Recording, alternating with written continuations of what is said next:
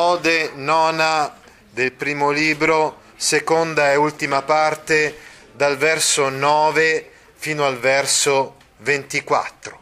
Come dice Luca Canali, la prima parte di questo brano è proprio lo scorcio di un paesaggio invernale. Vi ricordate il Monte Soratte no? che si vede eh, imbiancato di neve? Raggelante, ma confortato dal tono colloquiale e dal calore presupposto di una conversazione conviviale fra amici, i quali nel tepore del loro rifugio intorno al solido desco godono della ravvivata fiamma del focolare e del vino invecchiato. Ecco ragazzi, provate a immaginare questa scena. Quando fuori fa freddo e nevica, è bello approfittare del tepore e del calore umano di un banchetto in compagnia, cioè del mangiare insieme. Questo induce, Orazio, a riflessioni sulla caducità del tempo, sulla felicità della giovinezza, che ci invita a godere delle gioie presenti, senza pensare troppo con pena al passato e con vani progetti al futuro. Ecco un po' la sintesi di questa bellissima ode eh, di Orazio, che adesso continuiamo a leggere, quindi praticamente questa è la parte in cui si espone nuovamente la riflessione, tra virgolette, del carpe diem, cioè del eh, vivere senza pensare troppo al, al futuro e godendo del presente. Che cosa dice infatti Orazio? Dice permitte divis cetera quissimul, stravere ventos e cuore fervido, de preliantes nec cupressi nec veteres agitantur orni. Questa è la lettura in chiave metrica della strofe alcaica, no? che ha un suo ritmo molto particolare, anche questo molto armonioso, molto melodioso. Più o meno dice, eh, dice questo. Lascia il resto agli dèi, permitte divis cetera, lascia il resto, le altre cose agli dèi, permitte. Quindi permitto, eh, permitte è l'imperativo presente del verbo permitto, permittis, permisi, permissum, permittere, che è un composto di mitto. Cetera, complemento oggetto accusativo neutro plurale, divis, eh, dativo di termine, no? Eh, retto proprio da questo, da questo verbo. Lascia il resto agli dei, i quali che appena placano i venti in lotta sulla ribollente distesa, appena avranno calmato i venti in lotta fra loro sull'acqua ribollente, non più ondeggiano i cipressi, né con essi agitati i vetusti orni, gli olmi, eh, né i cipressi né gli olmi secolari si agitano.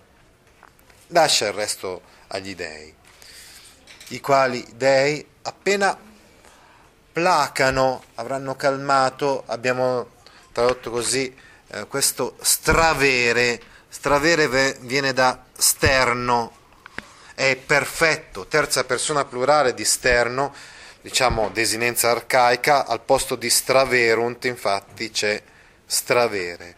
Qui i quali de, de, dei, eh, stravere, quindi hanno, hanno calmato, appena simul regge la frase temporale e stravere quindi è, è il verbo di questa frase temporale, simul infatti vale come eh, congiunzione temporale non appena, appena, eccetera. In genere è simulac, questa volta è simul da solo. Eh.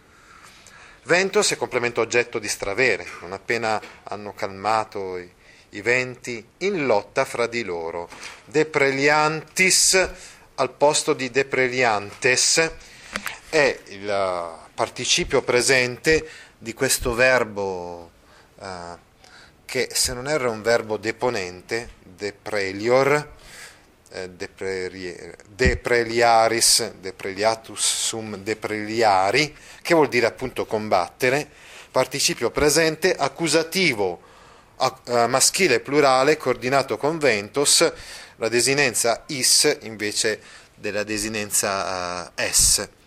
Il preverbio de dà al verbo il significato di combattere fino allo stremo significato che è rafforzato dal, dalla forma del participio, tanto lunga da occupare la prima metà del verso.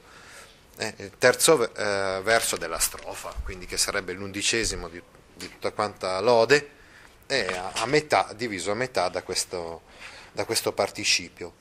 Poi dice e cuore fervido che combattono, che combattono eh, tra di loro sull'acqua ribollente. Noi ci aspetteremmo in genere il complemento di luogo vuole la preposizione, qui invece il complemento di luogo senza preposizione. L'acqua ribollente, ecore, si intende proprio la distesa, proprio etimologicamente la distesa delle acque eh, pareggiata, insomma, equor, letteralmente proprio eh, che è uguale. No? Eh, poi eh, però c'è questo fervido, in un certo senso eh, è quasi un ossimoro, equor e fervido, perché in genere eh, questo termine equor sta a indicare proprio una distesa generalmente piatta, calma, appunto uguale. No? Eh, dicevo etimologicamente, mentre invece fervido è l'aggettivo che dà grande movimento no? a questa distesa delle acque che è in fermento, l'aggettivo sempre in ablativo di, eh, di luogo. Eh. Nec cupressi nec veteres agitantur orni. Non più ondeggiano i cipressi né con essi agitati i vetusti orni. Permitte divis cetera è un'esortazione priva di imperiosità, come anche di seria religiosità. Insomma, è vero, cita gli dei, ma come abbiamo spiegato, vi ricordate quando abbiamo introdotto Orazio, la sua è una religione senza fede, epicureo, l'impostazione filosofica di Orazio è epicurea e quindi questo insomma lascia il resto agli dei, è come un modo di dire colloquiale che alla tempesta seguirà la quiete, i cipressi e gli ontani cesseranno di agitarsi e quindi tutto si placherà. Ecco cosa vuol dire più o meno questa, questa strofa. Quindi nec cupressi nec veter sorni sono tutti dei sostantivi nominativi alla plurale, insomma, nominativi eh, plurali. Generalmente le, eh, i nomi di pianta sono femminili, quindi magari sono della seconda, della seconda declinazione, ma, declinazione scusate, ma sono di genere femminile. Quindi nominativo femminile plurale sia cupressi sia orni, che sarebbero gli olmi, veteres secolari, attributo del, del soggetto, agitantur, si agitano, letteralmente sono agitati, perché questo verbo è un verbo è al passivo, è il verbo agito, agitas, agitavi, agitatum, agitare. Gli orni sono i frassini selvatici. E quindi infatti dice che agitantur ha valore mediale. Cos'è un valore mediale? È praticamente una diatesi che è un po' a metà fra l'attivo e il, e il passivo, eh, che è una specie di forma che esiste eh, per esempio nella lingua greca e non in, non in, quella latina e neanche in quella italiana, che corrisponde un pochettino al nostro riflessivo pronominale. Infatti lo, lo traduciamo con un verbo pronominale, si agitano, né i cipressi né gli antichi olmi si agitano. Andiamo pertanto a leggere la strofa successiva. Quid sit, fut, quid sit futurum cras fuge quereret, quem fors dierum cunque dabit lucro, appone nec dulces amores sperne puer, sperne puer neque tu coreas. Allora, quid sit futurum, che cosa accadrà domani?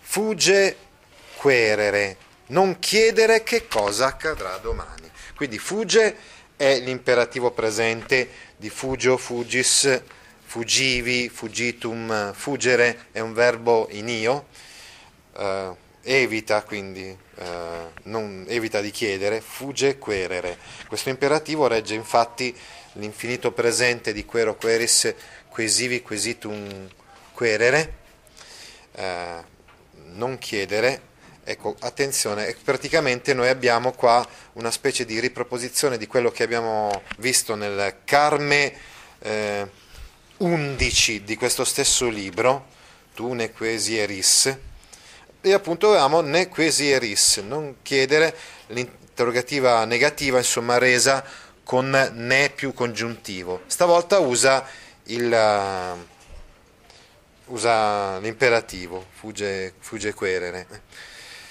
Attenzione, eh, dice sempre Luca Canali, quid sit futurum cras fugge querere, non presuppone ancora il carpe diem, che ha in sé qualcosa di ansioso.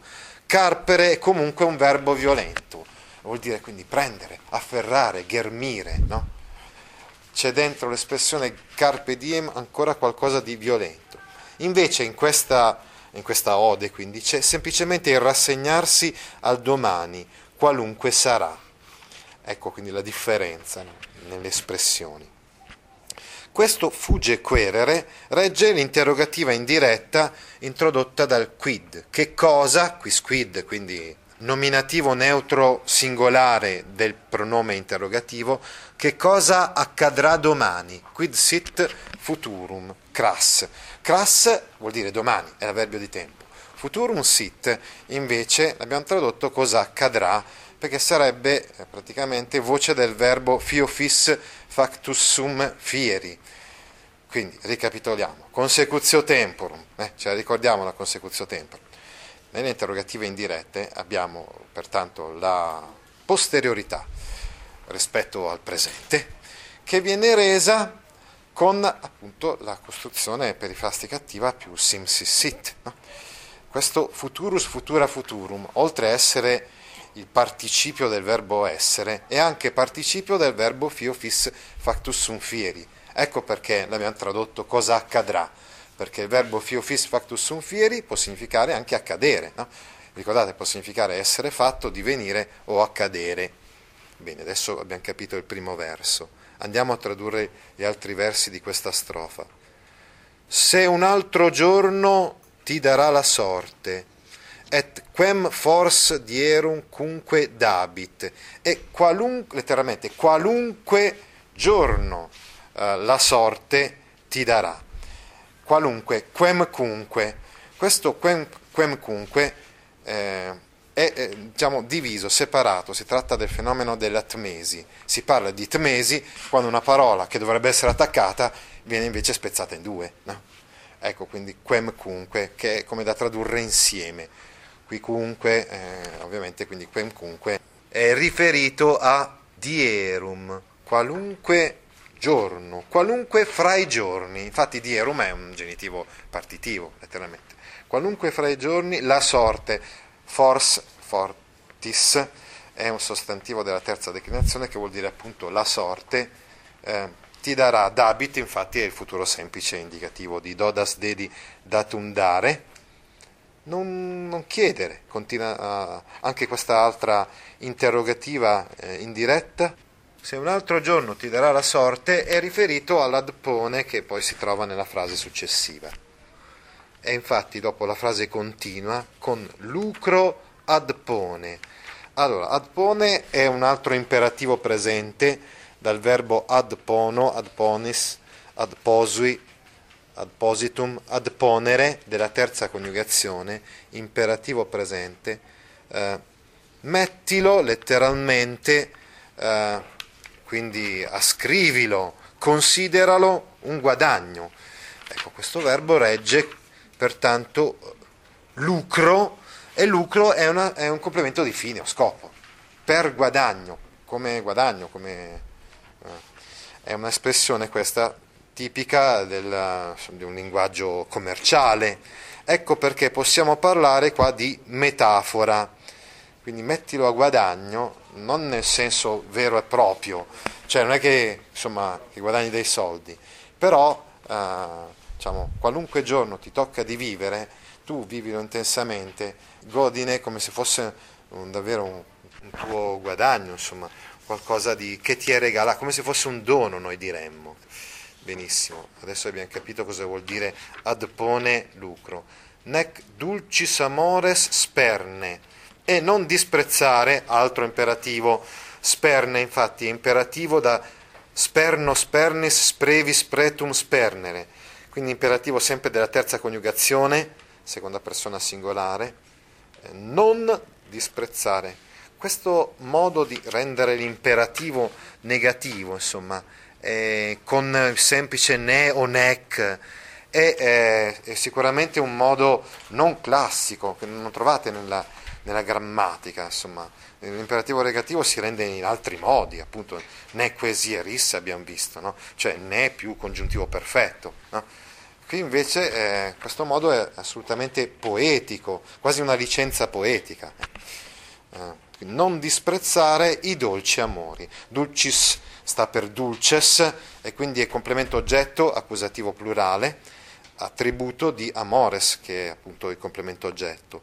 Puer si riferisce qua al puer, quindi al giovane, al, al ragazzo, e tu, quindi ragazzo, ecco questo puer potrebbe avere un valore di predicativo del soggetto, ha una funzione predicativa, cioè quindi finché sei giovane non disprezzare i dolci amori, goditi la vita insomma, e non disprezzare le danze.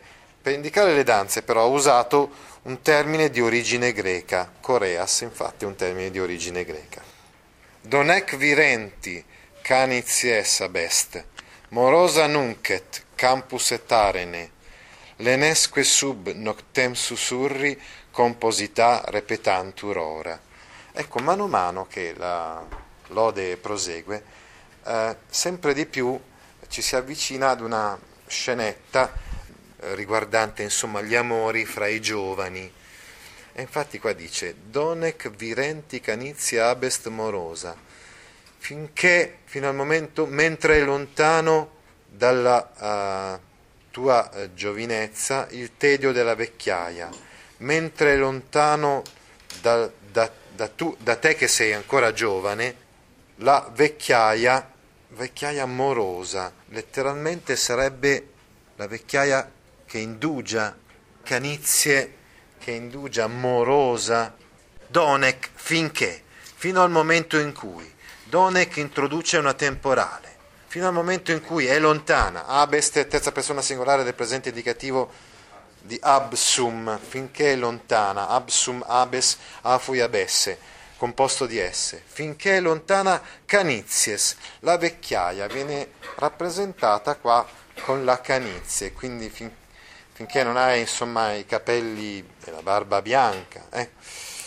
è lontana la canizie morosa, ecco morosa qui è un'accezione negativa che vuol dire che si attacca, conformista, canizie che indugia, che ritarda la vecchiaia dal carattere difficile, capriccioso anche potrebbe significare, perché comunque deriva da mos. È abbastanza difficile rendere, tradurre questa parola. Vediamo un po', il vostro libro per esempio l'ha tradotto in questo modo. Il tedio della vecchiaia. Tenete presente però che di per sé morosa sarebbe attributo di canizies. Canizies soggetto, morosa attributo del soggetto al nominativo femminile singolare. È lontana da te che sei giovane, da te che sei ancora nel pieno delle forze, viene reso però con questo virenti. E virenti è un, è un dativo, no? Infatti verbo, i verbi composti di sum spesso reggono il dativo. Essere lontano da qualcuno, da qualcosa, viene reso in latino con absum più dativo. Essere lontano da te che sei ancora nel pieno delle forze, che sei ancora giovane, no? Finché sei giovane, insomma, ecco, vorrebbe dire questo. Ma l'ha reso con questo dativo. Virenti e canizies rappresentano anche una specie di antitesi eh, fra di loro, nel senso che eh, nel, dentro la parola virens, virentis c'è comunque il verde, no? verdeggiante vuol dire, ecco, vuol dire, una cosa del genere. In primavera si dice virente. Mentre dentro la parola canizies c'è l'idea del canuto, quindi del bianco, eh, quindi verde e bianco in contrasto fra di loro. Insomma, finché sei ancora giovane goditela, non disprezzare gli amori, non disprezzare le danze, mm, continua insomma a danzare, a ballare, a goderti la vita, con quel discorso che abbiamo fatto comunque sul Carpe Diem, che non è comunque qualcosa di banale, no? ma è una presa di coscienza, la consapevolezza del fatto che il tempo fugge e per questo motivo vale la pena di non perdere tempo o di non, di non aspettarsi insomma, tanto dal futuro, ma di vivere il presente. nunc et campus et are lenesque sub noctem sussurri composita repetantur ora. Adesso il campo e le piazze.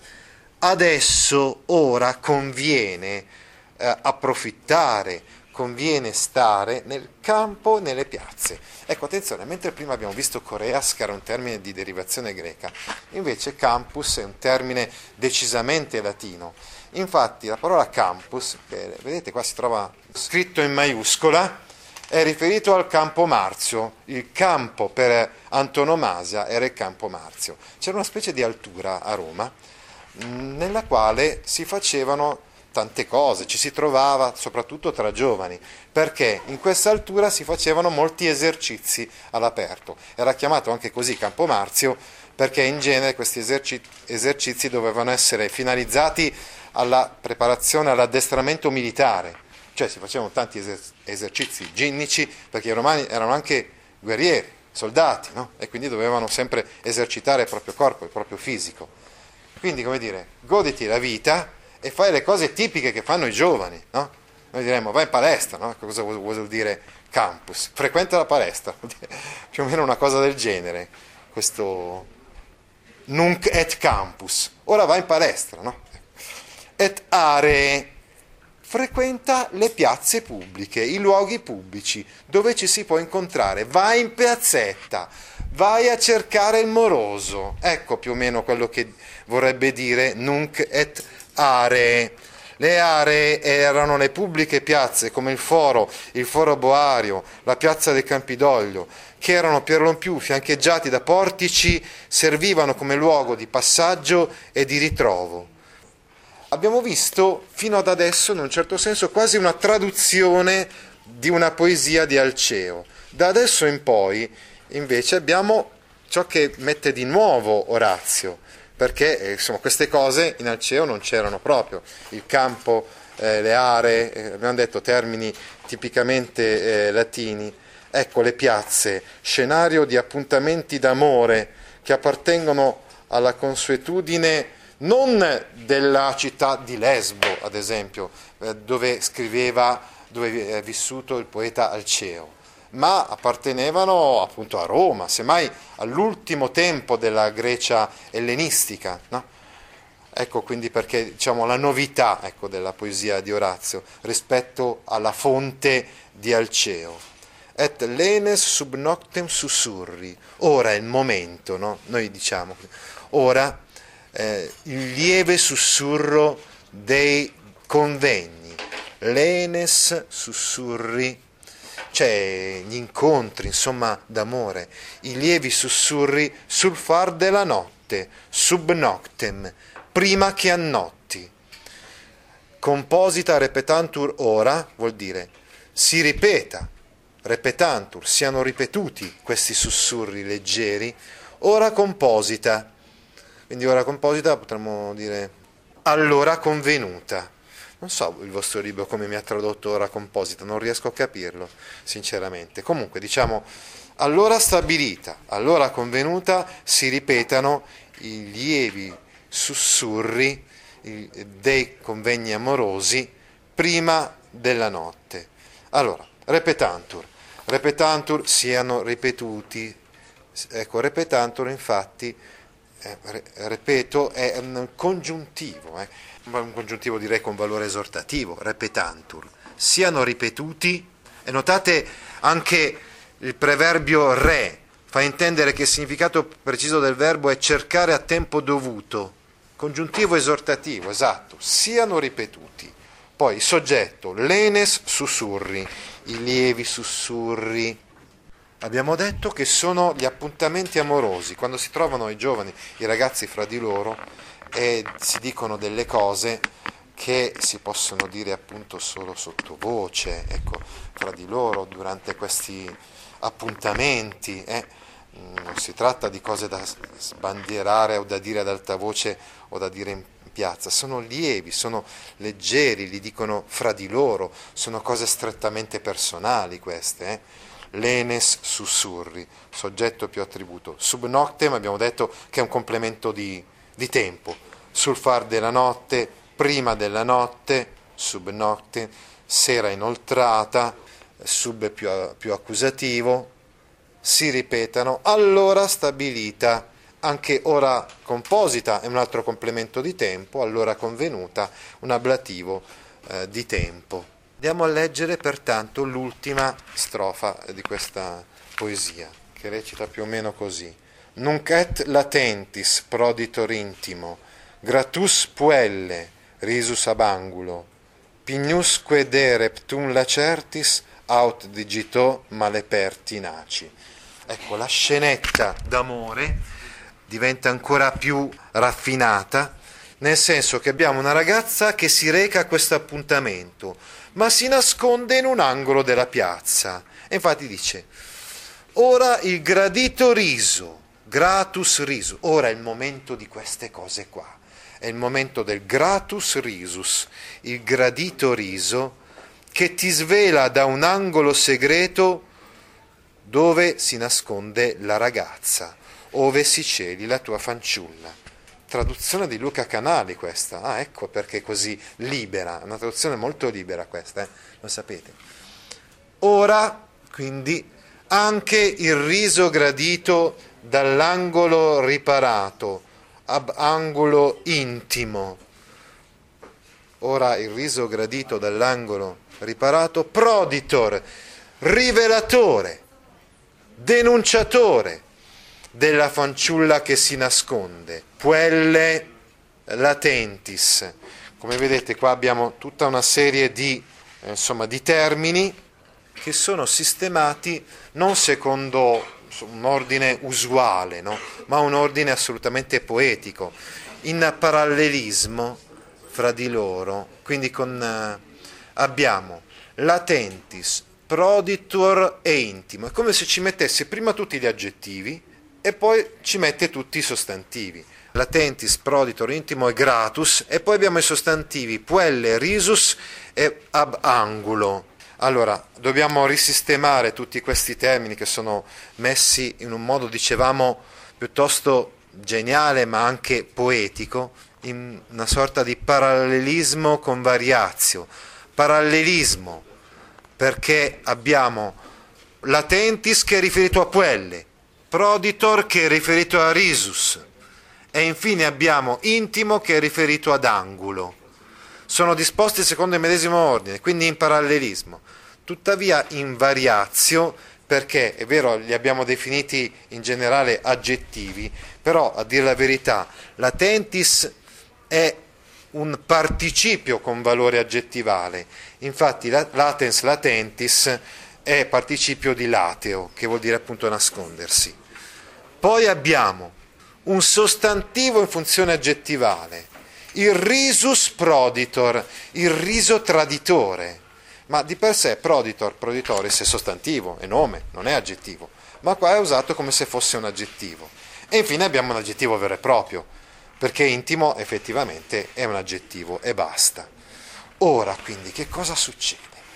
Succede che c'è un appuntamento, la ragazza si nasconde e non si fa vedere. Arriva il ragazzo, arriva il suo moroso ed è disperato perché non la vede perché lei è nascosta lei però non vuole che lui vada via. E così, prima che lui magari si disperi del tutto e dica ah, non è venuta all'appuntamento, lei fa un risolino. Ecco il risus proditor. Quella risatina deve essere sentita dal ragazzo perché lui capisca dove è nascosta lei. Lo fa apposta lei, no? A fare questo risus proditor. Adesso avete capito che cosa dice Orazio. Orazio dice dobbiamo vivere il presente, dobbiamo godere di queste cose, piccole cose ma molto molto gradevoli, come quando si incontrano due giovani e lei fa finta di nascondersi, di, di, di non essere venuta all'appuntamento, però intanto ride e così lui capisce dove è nascosta. Ecco ora, adesso avete capito cosa vuol dire, no? il risus gratus, c'è anche gratus riferito a riso, eh? quindi risus, gratus e proditor sono in nominativo. Ora il gradito riso denunciatore, che fa capire insomma, che svela da un angolo segreto ab angolo intimo invece è un complemento di luogo, è in ablativo, ab angolo intimo, e poi abbiamo il, il genitivo puelle latentis, della ragazza che è nascosta, della ragazza che si è nascosta. Poi abbiamo gli ultimi due versi, et pignus de reptum, è il pegno strappato, il pegno strappato eh, dalle braccia o dal dito, pignus de reptum, eh, lacertis aut digito, male pertinaci, che male resiste, che resiste appena. Di che cosa si tratta? Beh, è molto semplice.